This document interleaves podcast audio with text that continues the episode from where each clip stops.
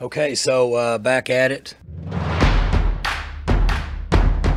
It is time for the Pistols Firing Podcast with your hosts, yours truly, Carson Cunningham, I mean, he's about as pretty as they get. joined as always by Kyle Porter. When he breaks through and gets in the open, it's over. Gone. The Pistols Firing Podcast starts right now.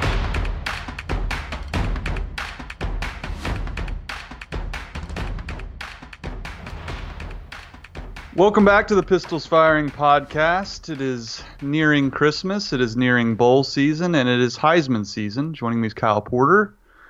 Kyle, uh, before we get into Chuba and the Heisman snub and everything else, uh, you doing a little Christmas shopping this week? I, I always put it off to the last minute. I'm a procrastinator by nature. Yeah, I think this week is even too early for me to do it. So I'm like, I'm like last minute, last minute. Uh, really, uh, Mrs. Pistols does most of it.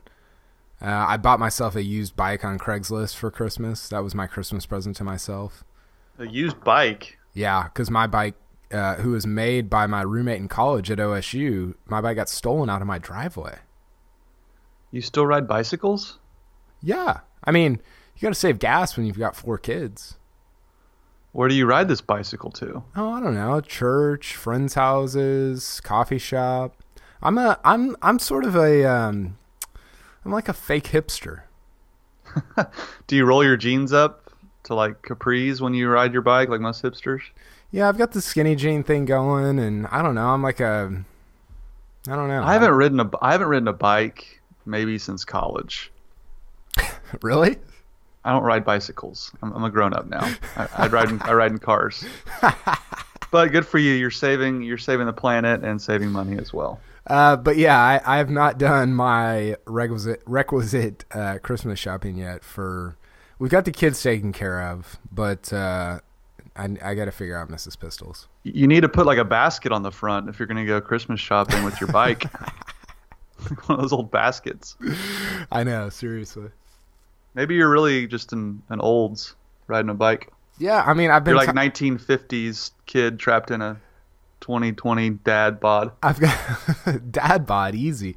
I've uh yeah, I've got I've been talking to Terry Miller, the whole deal. I didn't mean dad bod. I meant you're a dad in 2020. What what are you done? Have you finished Christmas shopping? I hadn't even started. Okay. But with online shopping, it's so much easier now. It just shows up at your door. You I don't have to like It's crazy. park in a jam-packed parking lot and battle screaming children and parents and uh, Parents Amazon. Amazon makes everything. Yeah, mothers of children. Amazon really makes everything pretty simple. So It does. It's great. Um yeah, it's Amazon is Jeff Bezos, if you want to sponsor the pod, email Kyle Porter at Pistols Firing, please. Yes, that would be just sponsor my life. That would be awesome. Want to get to MidFirst? Yeah, MidFirst. Uh, I forgot to pull it up. Uh, just a little uh, behind the scenes here at uh, you know how locked in we are uh, on the Pistols Firing podcast. Did you? Speaking of Amazon, I don't know if you saw this video. Did you see the video of the Miami Miami Heat guys, Jimmy Butler and those guys talking about the T-shirt folder?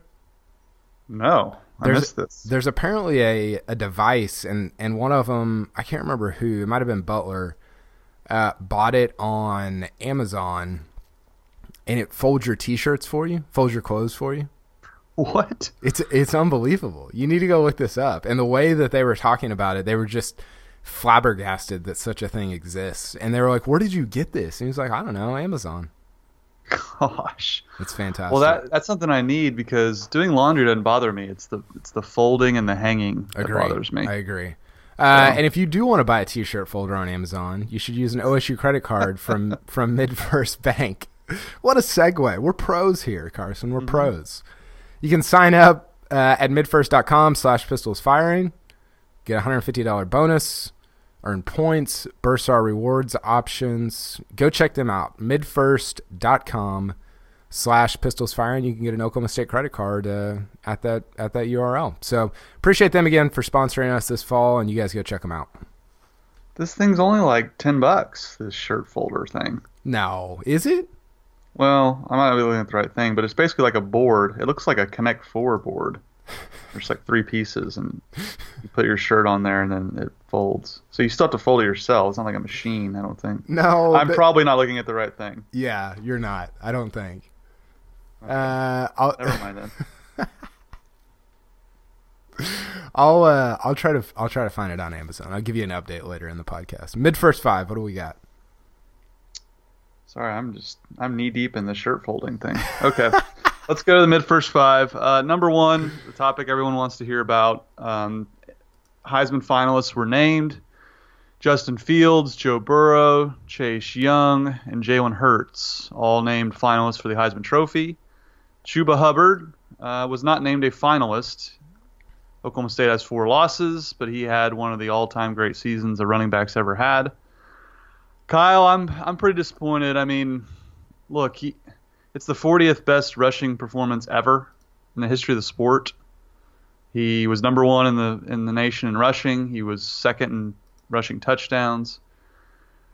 I, it's not a quarterback award clearly because they invited a defensive end, but uh, I don't know. I'm I'm not surprised. I'm just disappointed that he wasn't a finalist. You're like a dad with his kids. Yeah. You know, doesn't surprise me. Just disappoints me. I, I don't know, man. I I think I, I get where you're coming from. I did think he kind of had it out there in front of him in Bedlam, right? And and you made this point on Twitter. I think it was on Monday or whatever, of just like, hey, he didn't exactly get shut down. He still had 100, and, you know, 10 or whatever and a touchdown, but there wasn't like a. I don't know. There wasn't like a real moment where you're like, okay, you know, and, and that was his opportunity. That was his opportunity to go out, get 200, pass 2,000 for the year. And even if they lose, and it just, it didn't happen. And part of that wasn't his fault because he didn't have Sanders to, to kind of alleviate some of the, the rushing load. But um, I don't know. I'm not, I'm not also not surprised, but I'm also not that disappointed because I don't think my expectation was that he was going to be a finalist.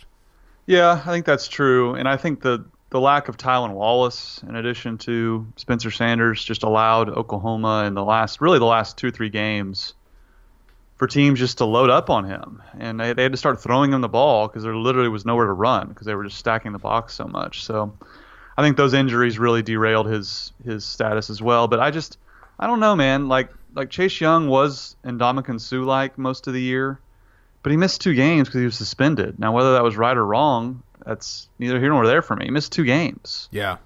Um, I, I'm, I get he's on one of the best teams in the country, and that's really what it comes down to, right? Every every player on this is in the playoff. That's kind of what the award has come down to. Just the best players on the four best teams get to go to New York. So that's kind of why I was disappointed. I thought I thought that since Chuba was a Maxwell finalist. Uh, is that is that the word he was a finalist for? I, I get all those confused. He, well, he was uh, he was Doak Walker. Yeah, for running back. I But I, don't- think he was play Walter Walter Camp. That's the one go. I'm thinking There of. He was go. a Walter Camp finalist, which I thought was very encouraging for his Heisman chances because, you know, that's essentially the Heisman at the at ESPN show, and he made it, and Jalen Hurts did not, and Jonathan Taylor made it. So that the Walter Camp made a real statement that running back matters, and so I thought that was going to be a good sign for him that he might he might be the last finalist in at New York. So Chase Young, I don't get. He plays defense, which I was. I've been encouraged that they considered a defensive player. I'm just Right. encouraged that anything besides quarterback can go. Like, Yeah. I, it's not a quarterback award, so I don't know why But it- it's but it turned is a- into that. It is a playoff award. You might as well just turn it into just take one guy from each playoff team, and and that's your deal, right? I mean, like, and the, Yeah, it's and sort of you got, but then you got two years ago, three years ago, Lamar Jackson wins it because his stats are off the charts and his team lost three regular season games. So uh, you almost have to just blow the rest of the field out of the water with your numbers, or you have no chance. And I thought Chuba at certain times was was going to do that this year. But as we mentioned, with the injuries to, to Sanders and Wallace, it just didn't happen. I don't think I would have voted for Jalen Hurts to go, Kyle. Like if I had a vote, I don't know if I'd go. We'll get to our votes in, in number two, but he was like his team was winning in spite of him down the stretch. He was turning it over. He, he was the only reason Oklahoma's games were close the last five weeks of the season. Um, so I don't know. I, I thought their, he de- has the I thought their power and defense all was that. terrible. Right. If you listen to certain analysts at ESPN, that's the case. But but I thought I thought Hurts wasn't very good. toward the last five, six games of the year. I mean, his turnovers really kept Oklahoma in tight games when they should have been blowing teams out. Yeah, I, I, the Hurts one is hard because yes, that you are that's true, but also like, man, he won them the Baylor game, and and you sort of look at it and like, you you're looking at the numbers and you're like, he's kind of like, I don't. This isn't actually true. Like if you watch some of the stuff, but it it feels like he's just their only offense at times. Yeah. And so it's sort of like when the perception is he's your only guy, he's all you got, and you make the playoff and he does the Baylor thing and wins the Big 12 title and all this stuff. I, I sort of I sort of get it from that perspective. Um, I don't know. Do they make the playoff with? I uh, I don't know who you would fill in. Spencer Sanders at quarterback? Probably not, right? Oh, probably not. I mean, he did have 50 touchdowns. I don't mean to say Jalen Hurts had a bad season, but I don't know. I just didn't think he really played well at all down the stretch. I mean, just go to the Baylor game in the Big 12 title game. I mean, the fumble, which wasn't totally his fault, he got hit from the blind side, but just the, the egregious interceptions he's thrown. Yeah. I mean, OU's led by 21 against Iowa State three times, 21 against TCU. In those games, they could have lost because of his turnovers. Yeah. The defense bailed them out just to win those games. So I don't know. I mean, look, all those guys that are there deserve to be finalists. I just thought, I thought Chuba did did as well. Uh, speaking of the Big 12 title, you were there. Was it great? Was it wild? It was insane. It was really like I went down to the field for the last seven minutes and overtime, and it reminded me a lot of the 2011 Fiesta Bowl when I was down on the field for that. Like Yeah. the place was just rocking on both sides. Totally, Jerry World was completely full. It felt like. I know there were a few empty seats, but it was just it was so loud in there, and I don't know. It was it was an unbelievable environment. I thought it was a big time football game, and I thought it was really, you know, a, a statement by the Big 12 too. Like, look, this league has changed, guys. I hope everyone's watching because we're the only game on right now.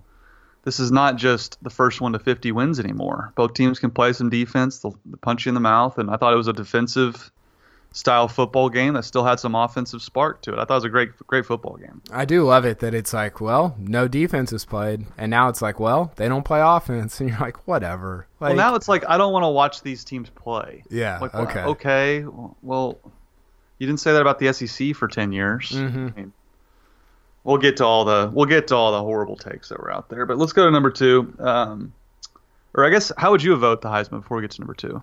Uh, Burrow won. Sure. Uh, I would go. Uh, pff, I, I, You can't get past one. yeah, I, I mean, I, I don't, I don't know. Well, you don't have to. I'm just asking. I, I, I mean, Hurts would be. I guess, I guess Fields two. And then I, I, I love the defensive thing. I think that I think that I'm I'm with you. Like more like it, it shouldn't like the fact that Ndamukong Suh didn't win it. Who won it that year? Was that the uh that was Mark Ingram, one of the worst winners in the history of the award. yeah, that's a joke. And I don't know that that would happen in 2019. I don't think it would. I think Ndamukong Suh would win it in 2019, and he should have, right? When you're that dominant defensively, like I, I think that, like, look, is an offensive lineman going to win the Heisman? No, but you could, you should, and could, I think, have a defensive player win it. So I, I like that he's up there. I, the, the missing two games thing, that's tough because it's like, well, it's kind of his fault, but eh, I don't know, like, kind of not. I might have him three. I might have voted him three. okay. And then after that, I guess I don't I don't know. I don't know who else I would have up there. I, I guess Chuba and Hurts four and five in some order. Yep. Well, how would you go? Burrow is going to win it by a landslide. Yeah. One of the more dominant votes we're ever going to see, which is crazy to me because I would put Fields too. And Kyle, are you aware that Justin Fields has thrown for 40 touchdowns and one interception? That's filthy. He's run for another 10 touchdowns and 470 yards. That's sick. Like that wins the Heisman 99 out of 100 times. But Yeah. Burrow's just been incredible. Yeah. Like if I'm a Ohio State fan, I'm starting to get pissed because Dwayne Haskins had an, Dwayne Haskins numbers. He had more touchdowns I think than Kyler Murray did last year, and then Justin Fields does this. They're just like, what do, what do we got to do over here? So But, so uh, uh, Burrow is eight percent completion. That's a joke. It's stupid. It's that's why he's gonna win that and just 40 4700 uh 48 TDs, 6 interceptions. That's that's Yeah, that's Fields sick. didn't. Fields did not throw for three thousand. He threw for twenty nine fifty. So that's that's a big difference too. Yeah. But man, Fields' numbers. Whew, I would I would vote Chuba third. I would. Now I cover Chuba. I'm in this region, so that's probably the the region bias that I have because I watched every game of his. Whereas, and this is another reason Chuba's not going, Kyle. Like there was only one nationally televised game, and it was the OU game in which he didn't didn't pop. So he was completely out of sight, out of mind for for most everyone around the country that wasn't in Big 12 country. Because you watch college football final, they, they OSU would be towards the bottom of the show, and they would go, "Oh, Chuba had a couple touchdowns," and they move on. Like Yeah. there was no there was no momentum there at all. I don't. I mean, OSU tried to do their their Heisman campaign, it just never really never really took, and and that's why. But I would vote him third. I thought he was the third best player in the country this year. Well, I, the other thing with Chase Young, and this is sort of the opposite of Chuba, is so he goes three sacks and a forced fumble against Penn State. He goes four sacks and two forced fumbles against Wisconsin the first time, the regular season game.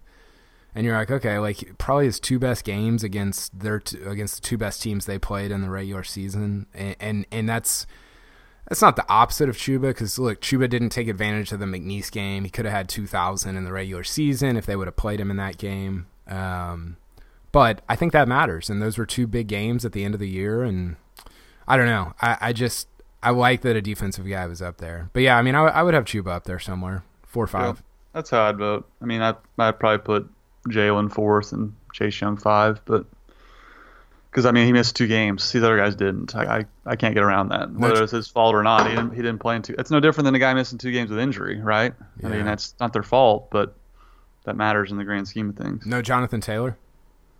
Get out of here. He's a really good player, but you know who else could have been up there? Uh, J.K. Dobbins, yeah, stud. I think that's kind of what hurt Chuba too. I think a lot of people around the country, and you know, rightfully so, kind of lump all th those three together. I mean, the numbers are pretty close. Chuba obviously is the number one, but they're not. It's not just light years ahead of those other two guys. And those other two guys play on bigger teams and more notoriety. So maybe, maybe those three kind of split up the voting somewhat amongst running backs. Well, and their numbers are just I mean, like you said, it's it's crazy how close they are. So Chuba played one fewer game than Dobbins and Taylor. Uh, and he had 100 more yards than Dobbins, 40 more yards than Taylor, but they all averaged about the same. Chuba averaged 6.3, Taylor 6.4, Dobbins 6.5, and then you go down the list 21 TD, 21 TD, 20 TD. yeah. So it's See, I, think that's that's probably why. Yeah. yeah. Um, Okay. Uh, number two. This is a big question for Oklahoma State. They will play Texas A&M in the in the uh, Texas Bowl. The Texas A&M that I've said on this podcast multiple times is not any good. Uh, that Mike Gundy would disagree. But uh, do you think Chuba Hubbard will will play in the bowl game? Well, Mike Gundy says he expects him to, which I wrote on Monday is like me saying I expect my children to obey me whenever I tell them to do something. That doesn't mean it's going to happen. Um, no, he's not going to play in the bowl game. He he is gone, Gone. over. It's over. Did Gundy did Gundy say the same thing about Justice Hill last year that he was going to play? Yeah, he always says the same stuff, and it's like uh, He should stay. He should play. I don't. I can't believe this is happening. It's like my man. What do you think is going to happen? Is like the fastest running back in the country. Well, he knows because, as he said, he, he rode that horse. He knew that horse wasn't coming back to the stall after the last game. So no, I, I don't expect him to play. You know, look, if they had made the Sugar Bowl, maybe I could see him wanting to play in the Superdome in the Sugar Bowl against a big time, you know, against Georgia. That would really help his draft stock, I think, playing against Georgia. Uh, playing against A&M in the in the Texas Bowl is just a risk for injury, and I don't think anyone should should uh, should begrudge him for not playing. So Be I, downgraded. I, I, lo- not, I love I the uh, the Houston Bowl upgrade to the Texas Bowl. You're like, oh, Texas Bowl. Well, really, it's just it's the Houston Bowl. I keep trying to call it the Houston Bowl. I don't know if you caught that just now, but I keep going back to didn't OSU play in the Houston Bowl with Rashaun Woods and Yeah, uh, Josh Fields. Southern Miss and uh, what was Yeah. that? 02? 02, yeah, before the Cotton Bowl, yeah. It was like their second bowl since '88 or '89 or whatever. yeah. Seriously, they went Alamo in '97, and then and then I remember going. We've probably talked about this. I remember going to that Houston Bowl, and my dad had a friend who had like a um, he had like a, a box or a suite or whatever there, and I was like, this is this is like the this is insane. Like this is the craziest thing I've ever done. Like Oklahoma State's in a bowl. This there's a there's a luxury. Like this is this is nuts. Uh, it was new territory, wasn't it? Yeah, and now I'm like, oh, Houston Bowl, Texas Bowl, whatever it is. I, I remember the OSU players. This is in the Gundy era like they made a bowl and they like bowled their helmets for like a photo op. Like it was such a big deal to make a bowl game. It was like they just beaten like one one and seven Baylor to make a bowl. To make the Insight Bowl. Yeah, and they were like celebrating mid-season that they made a bowl game. It was they've come a long way. Remember when they 14 straight bowl trips under Mike Gundy. Remember when they played Indiana in that Insight Bowl and you're like, well, because that was Dez's freshman year, and Dez against Indiana was like, I mean, it was not fair. Like it was like different. I mean, just different divisions of football, essentially.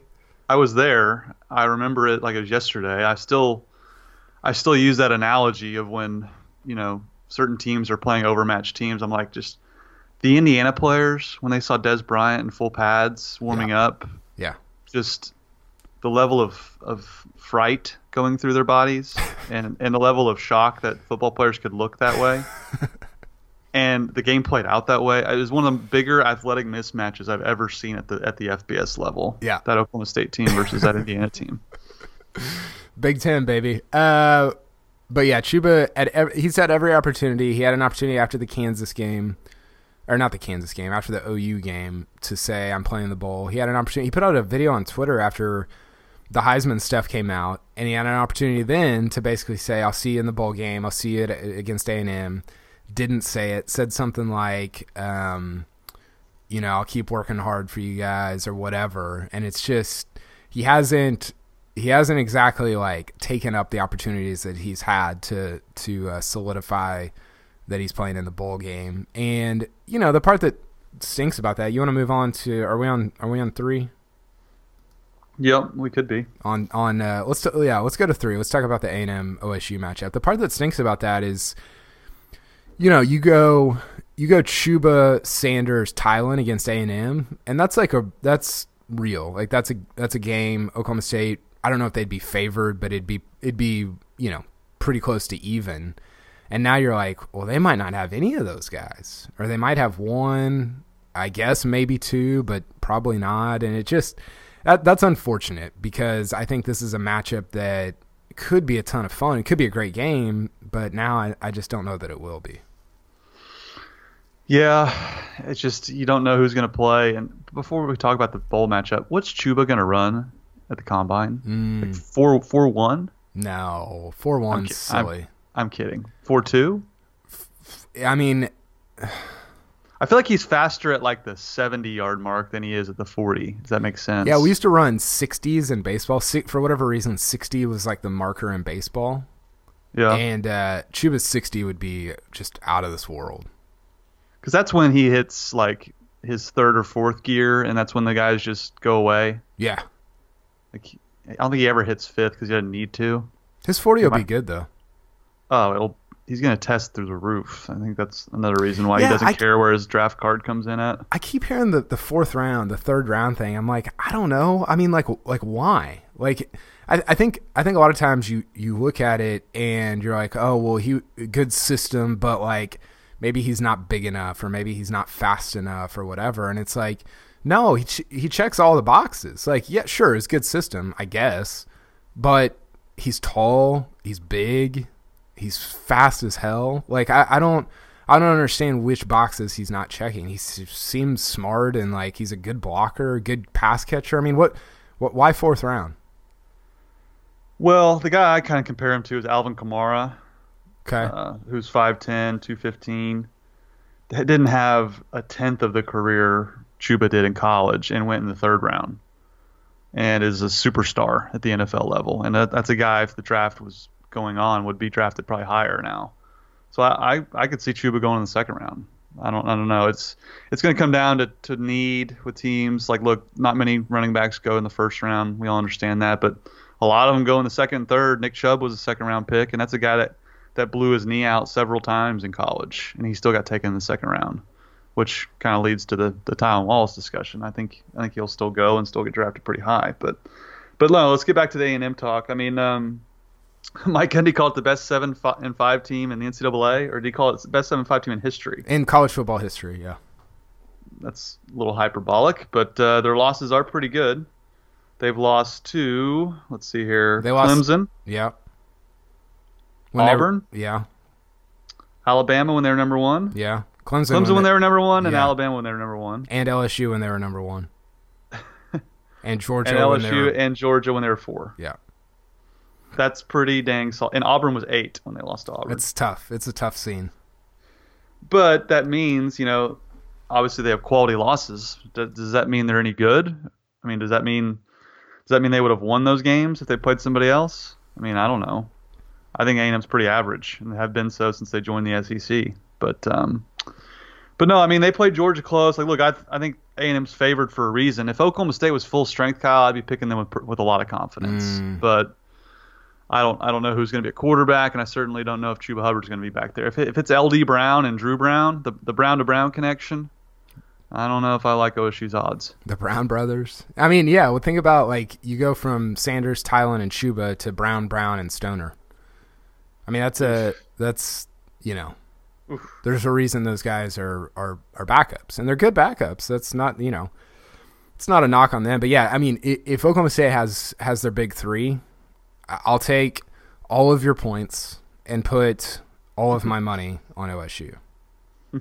I mean, seriously, like that's just, and I, I don't know. The the A and M thing is, whatever. Like, you make fun of the Big Twelve, but then you don't win in the SEC either. You went thirty seven and forty four your last ten years in the Big Twelve. That's an Iowa State number, Carson. Iowa State has won thirty one games their last ten years in the Big Twelve.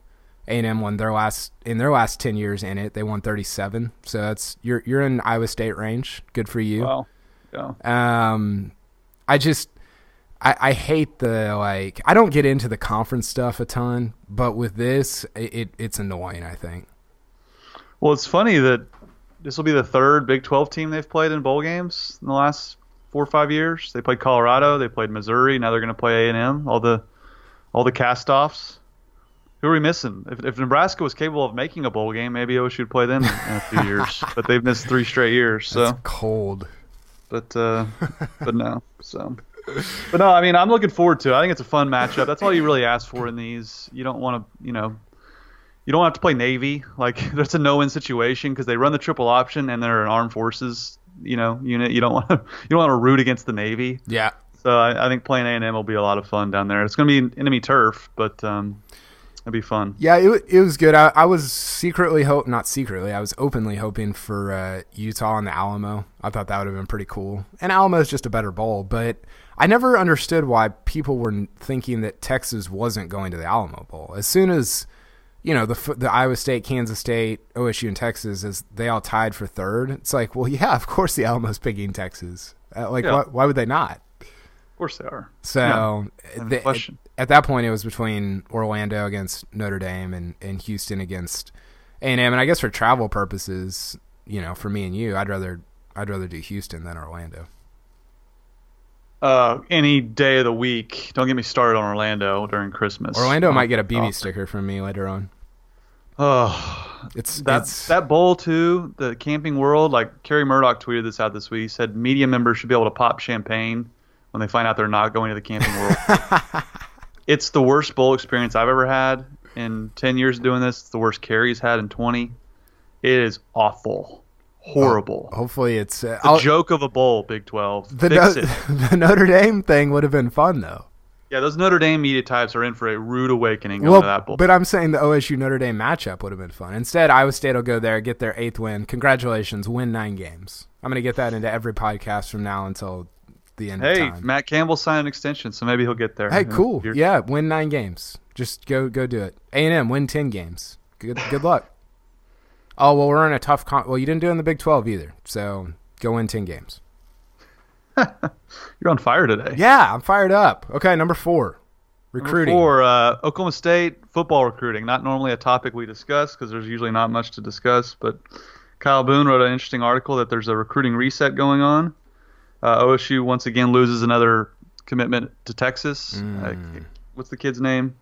Remind me. Uh, Sawyer, Sawyer. Goram-Welch, Yeah. SGW. We'll. SGW. Yeah, he's like he's a distant cousin of SGA. Yeah, he, he was offered by Texas, decommitted. So Kyle Boone wrote a really good article, just basically like what's left to do for OSU to close strong. Uh, he starts out with the running backs. Uh, Daniel Nagata. Nagata. I think Nada.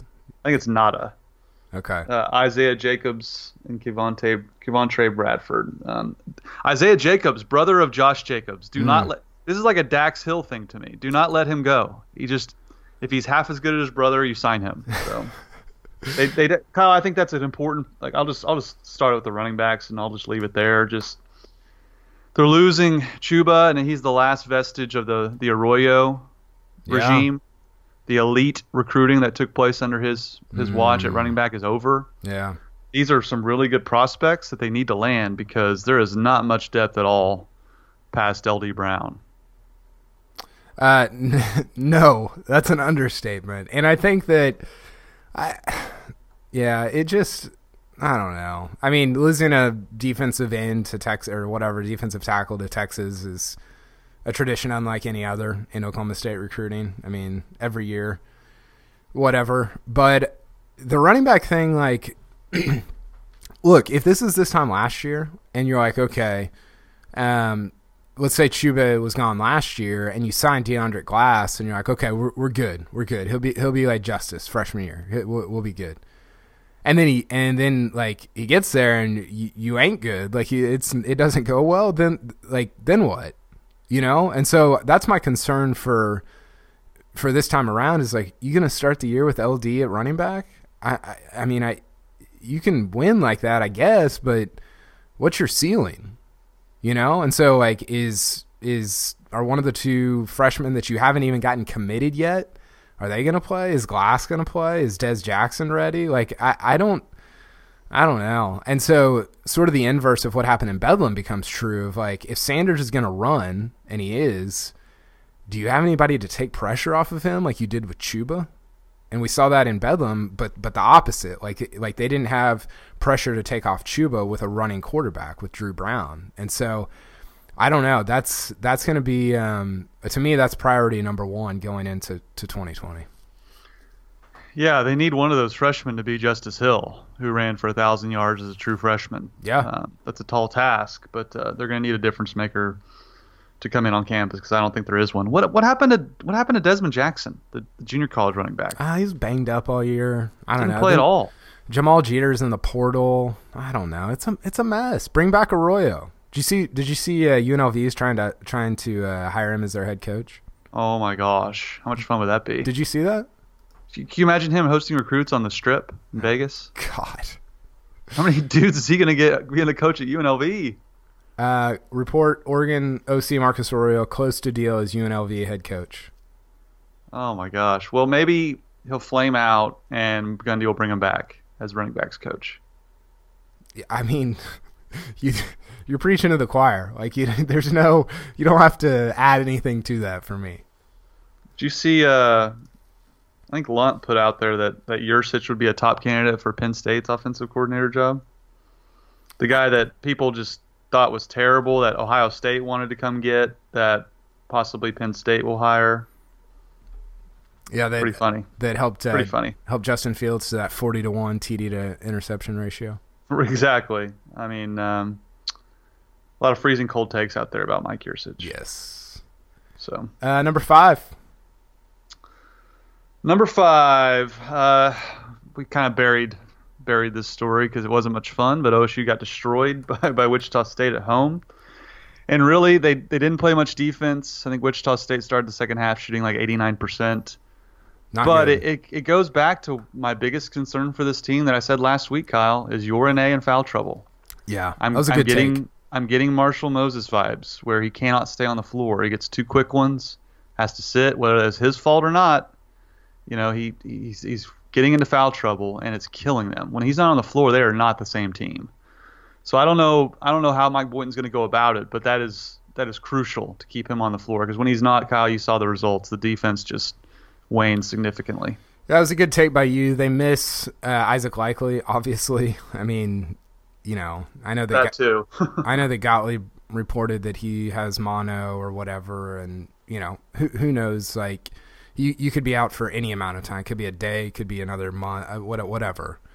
But uh, yeah, look, like, and we talked about this I think it was after Georgetown, when you don't have your two best guys for whatever reason, foul trouble, injury, mono, whatever it is, you're not you're just I mean, nobody's going to be as good. And especially when you got freshmen behind them, I mean Chris Harris, Avery Anderson, I like those guys. I don't like them starting in the Big 12.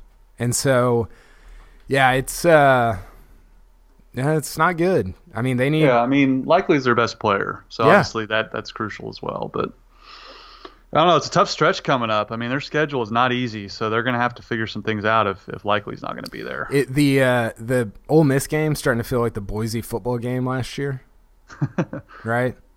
Yeah. Where you go just hammer somebody, and then you turn around and would they open like one and two in Big Twelve play in football, and that's what it feels like is happening in basketball right now.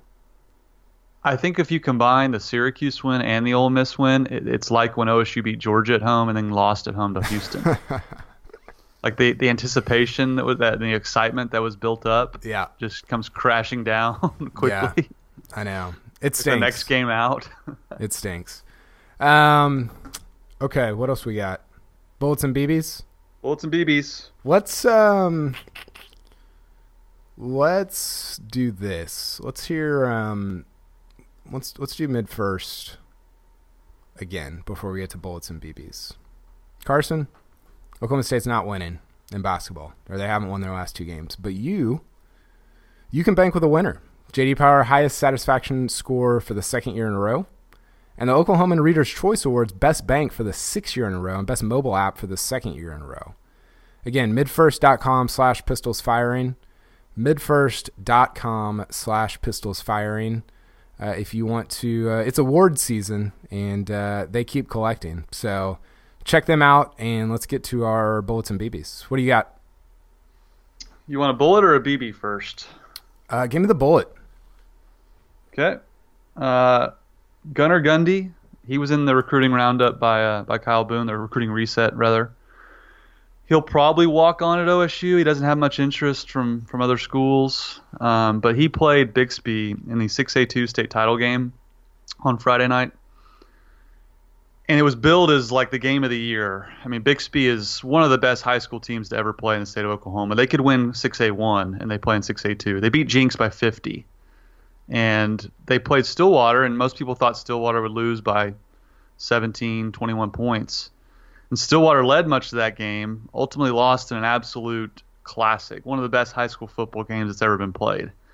And Gunnar Gundy was awesome in it. He throws he throws such a tight spiral. It's pretty it's beautiful to watch. But he he played awesome. Stillwater gave it their all. It was just a back and forth game, and I just wanted to give it up to to Gunnar Gundy. He went out on a high, even though he, it's going to stink. He didn't win the state championship, but he went up against an all-time team and played outstanding. And so I don't know where he's going to go for college. I assume he'll walk on and look. He doesn't need a scholarship with what his dad makes salary wise, so he he could probably just walk on to OSU and and be a Cowboy. So just want to give it up to Gunner. I like that. That's a good one. Uh, I'm going for my bullet sticker. I'm going uh, Kolby Harvell Peel, one of two players, one of two Oklahoma State players on the All Big 12 uh, first team, offense or defense. It's weird that they only had two guys. Uh, Chuba was the running back, one of the running backs and uh, and Kolby Harvell Peel was one of the eleven defensive backs. Uh, actually, I think there were only five. But then you look at like I don't know, Texas Tech had the same number of guys. Iowa State had I don't know three or four. No, Texas Tech had three guys. Iowa State had more guys.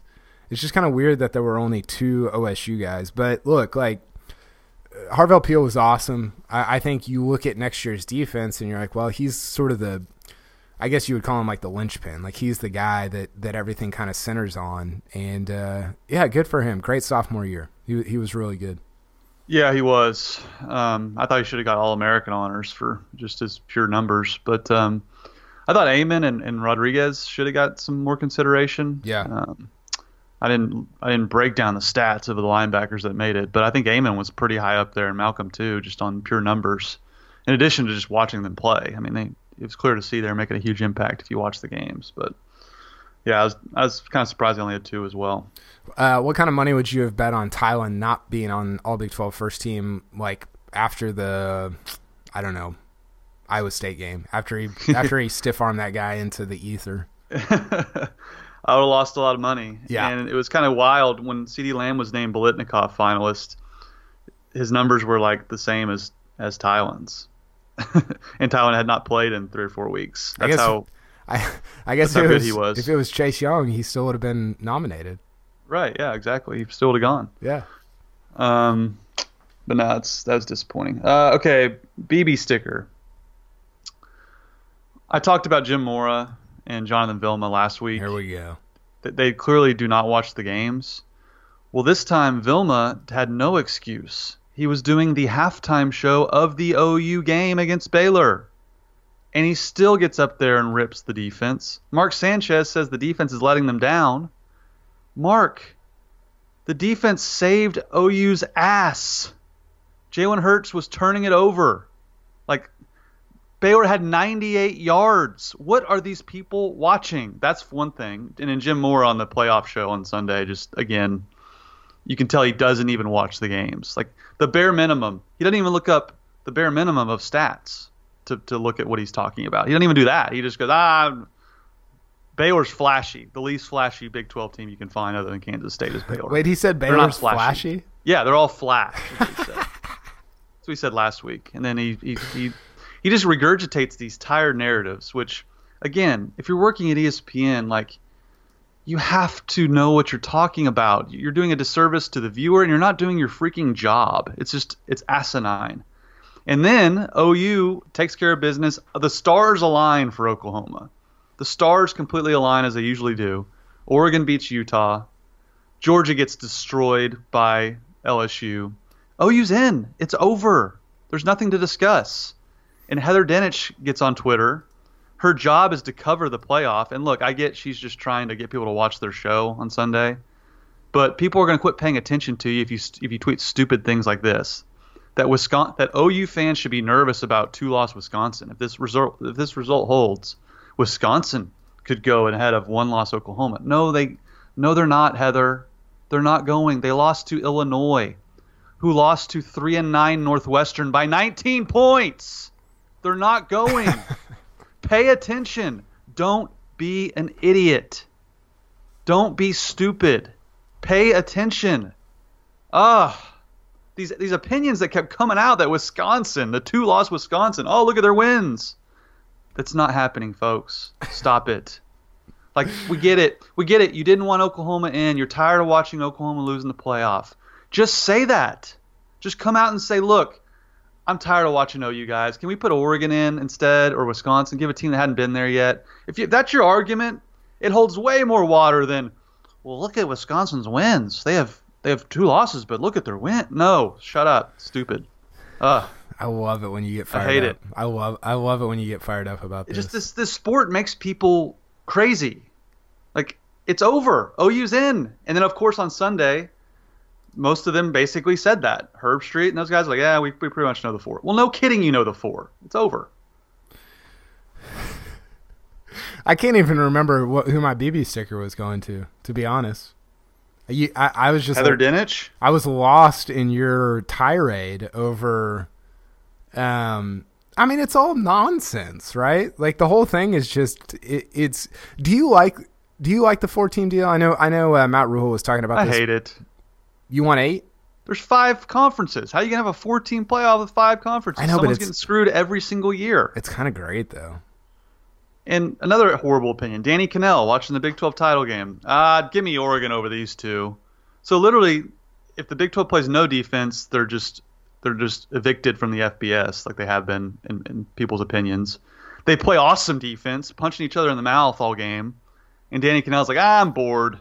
Give me a two-loss Oregon instead. You know, just the Big 12 just cannot win Yeah. no matter what they do. It's just uh, it's just annoying. Just dumb. My uh my BB sticker. Uh, I did total wins in Big 12 total Big 12 wins for the last decade. Right? So OU had 77 which is a lot. That's 80 they, they won 83% of their games Which is a lot, yeah. for 10 years. Uh, Nebraska had the second best percentage. They had, they went 6 and 2 or 6 uh 6 and 3. That's all they were around for. yeah, they were there for one year. Oklahoma State, 58 wins, 65% of their Big 12 games they won. And then Pretty you, good. And then you go Missouri at 65%, A&M at 59%. The next real team, like the team that was in it, Baylor at 52 wins. That's 58%. Kansas State also had 52 wins. Uh, go down to Texas at 47. Tough. TCU almost caught Texas Yeesh. which is uh well and I wrote about this. What kind of odds could you have gotten on TC in in 2009? So Texas loses the title game to Bama. What kind of odds could you have gotten on TCU having a better winning percentage in the Big 12 in the 2010s than Texas? TCU's in the Mountain West at the time. And yet, and yet they did fifty-three percent to fifty-two percent. Anyway, you go all the way down. My BB sticker goes to Kansas, which had six wins in ten years, seven percent of the, their oh, games. Oh my gosh. They And lost- fired they fired Mark Mangino who won the freaking Orange Bowl. They lost 93% of their games that they played in the 2010s. That's what they get. You know, they think, "Oh, we, we can do better than Mark Mangino. Let's fire the guy who won the Orange Bowl at Kansas. They had four more Big 12 wins than Colorado.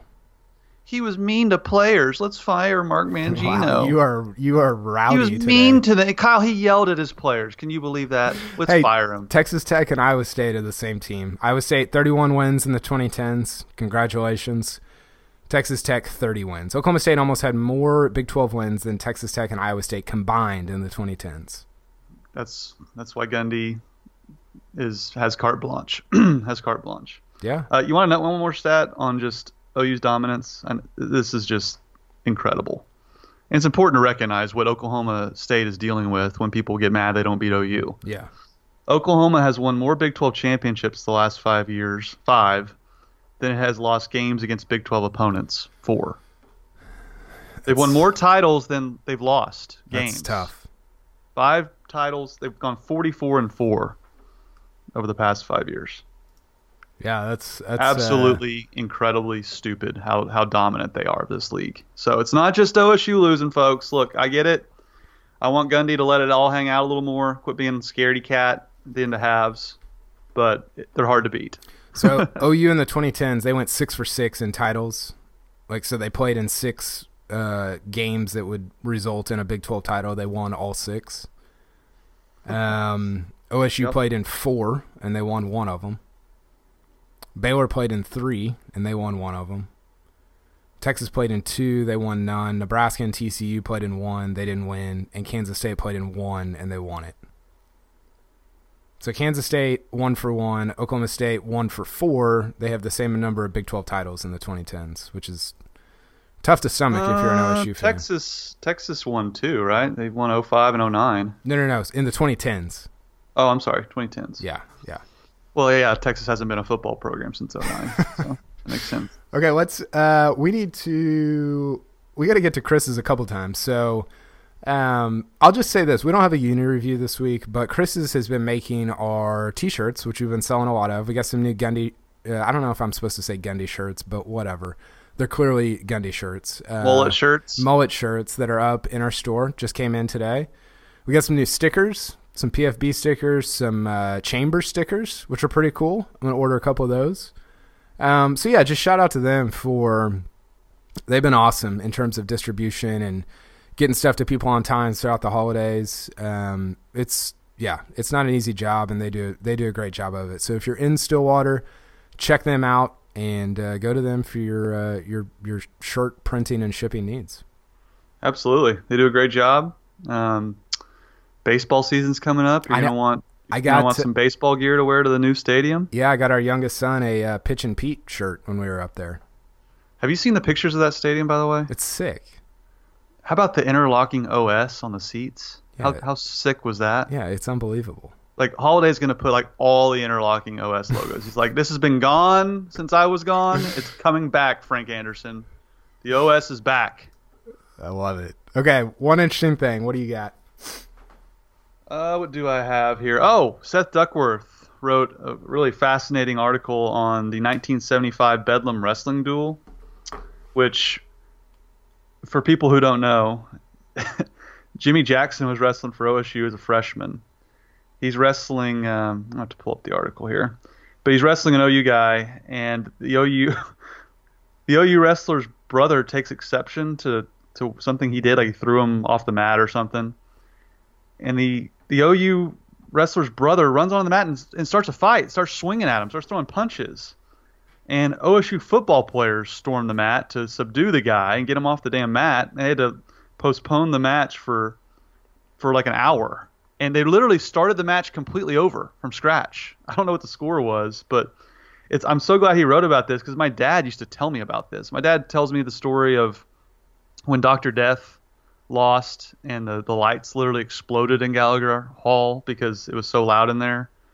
And then he's told me this story that these the OU guys, th- these two brothers, I can't find the dang article. Uh, let's see here. But whenever these guys, the OU guys would walk out, Gallagher Iba was so spewing so much venom at the OU wrestlers, they would just go double birds. Like the two brothers that that were walking out together just flipped off the crowd as they walked out. and then one of them stormed the mat and, and fought Jimmy Jackson. So uh, it was a heavyweight match. I don't have the OU guy's name, but It's a- it's it a was a fascinating article. Yeah, it's a great article, and the funniest part for me was that Al Eschbach was one of the writers that he he pulled information from. From the Oklahoma Journal, which Yeah, doesn't the- even exist anymore. Yeah, in like 1977 or five or whatever it was. And he said Al didn't even ask OSU for their side of it. He just reported what the OU coach said. So more things change. Um, my one interesting thing is, uh, I, guess I'll go with this. I watched OU Baylor, and uh, Baylor's problematic, right? So They're good. they've got I mean, obviously their defense is excellent. And they've got this third string quarterback who you're like, what the hell? Like what like like should he be starting as a as a true freshman? Like should he start against Georgia? Um you know, the Brewer stuff was a little weird. I, I, I don't know. I thought Baylor handled that kind of I don't know. I don't know if all that was great, but Baylor's a problem and you know, Oklahoma State they obviously have an OU problem, but they also have problems elsewhere with teams like Baylor, a team like Texas. You know, Kansas State's annoying. TC Iowa State. yeah, well, yeah. Uh, TCU's annoying. So you, you've got you've got some teams that and, and Baylor sort of headlines these that are kind of rising up to take over your number two spot in the Big Twelve. And uh, OSU's got work to do. And, and you know the thing I should have given my BB sticker. This is who I was going to give it to. Guys, go go recruit. Like you, you have two defensive line coaches, and you can't keep your only defensive line recruit in the fold in December. Mm. Yep.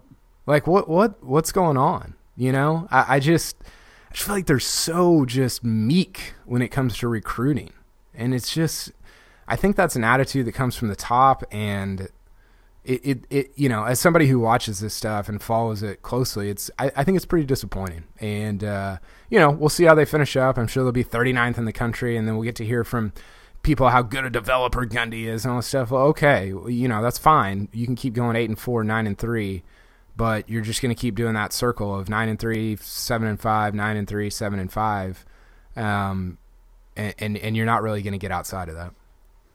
Yeah, like they're they're 42nd in the country in recruiting, and like the thing I go back to, obviously the wins and losses, the success they've had, they can just put in front of a recruit and be like, look, you want to win, like come here, that's easy. But like like where's the where's the the cachet from having all these Biletnikoff award winners and finalists and Doak Walker finalists and all the all the players they put in the like all the players they put in the NFL like you should be you should be much higher than 42nd. So it's clear they're just they have their system and they're not going to overextend themselves. And I just you're getting out recruited by Kansas by Les Miles who's in his 60s. I don't know. It's just we've we have this argument all the time or this discussion all the time about recruiting, and I'll never get it. I just I don't understand how they haven't been able to turn the success they've had on the field into recruiting because it matters. Like you, all you got to do is look at the recruiting rankings of the four teams in the playoff, and OU's getting better at recruiting, which is even scarier. It is. It is. The scary. recruiting is improving under Lincoln Riley, not getting worse. So that gap is is widening. So I don't know. It's clear that Gundy's just going to do what he does and win ten games and move on down the road. But I don't know. That's that goes back to our ceiling discussion on him. And to me, the ceiling is significantly lowered now with the Big 12 getting better around him and the fact they're still recruiting in the 40s. It's Yeah. just is what it is. for sure. Uh, okay, one more time, Chris's, and then we'll wrap this thing up. Chris's University Spirit on Campus Corner in Stillwater, Oklahoma is proud to be your one stop cowboy shop since 1986 and proud sponsor of this podcast, Pistols Firing. They specialize in custom printed Oklahoma State apparel and merchandise and pride themselves on their excellent customer service. They also offer a full line of custom Greek apparel and can even outfit your Little League team head to toe. They're located at the corner of 3rd and Knoblock on historic Campus Corner. You can follow them on Facebook, Twitter, and Instagram, and be sure to shop online at chrisuniversityspirit.com. Shop Stilly, shop Chris's University Spirit. Okay, Carson, final thoughts? Uh, ESPN analysts. I hope they watch the bowl games. Hope they Mm. watch Big 12 football. Um, I don't have to hear any more asinine arguments for the playoff that were just completely stupid. Um, I think that's, that's all I needed to say about all that. I'll be on the Carson schedule this week. I've got President's Cup until midnight every night. So, Ooh, night owl. yeah, I'm not looking forward to it. Yeah, I got uh, vacation coming up around Christmas time, so I'm looking forward to that. I'm going out of the country. Looking forward to that. I'll be on a beach somewhere. I love it. Get your uh, Amazon t shirt folder, take it with you. Dude, I need to get one of those. We'll talk to you later. I hate folding. All right. See you. See you later.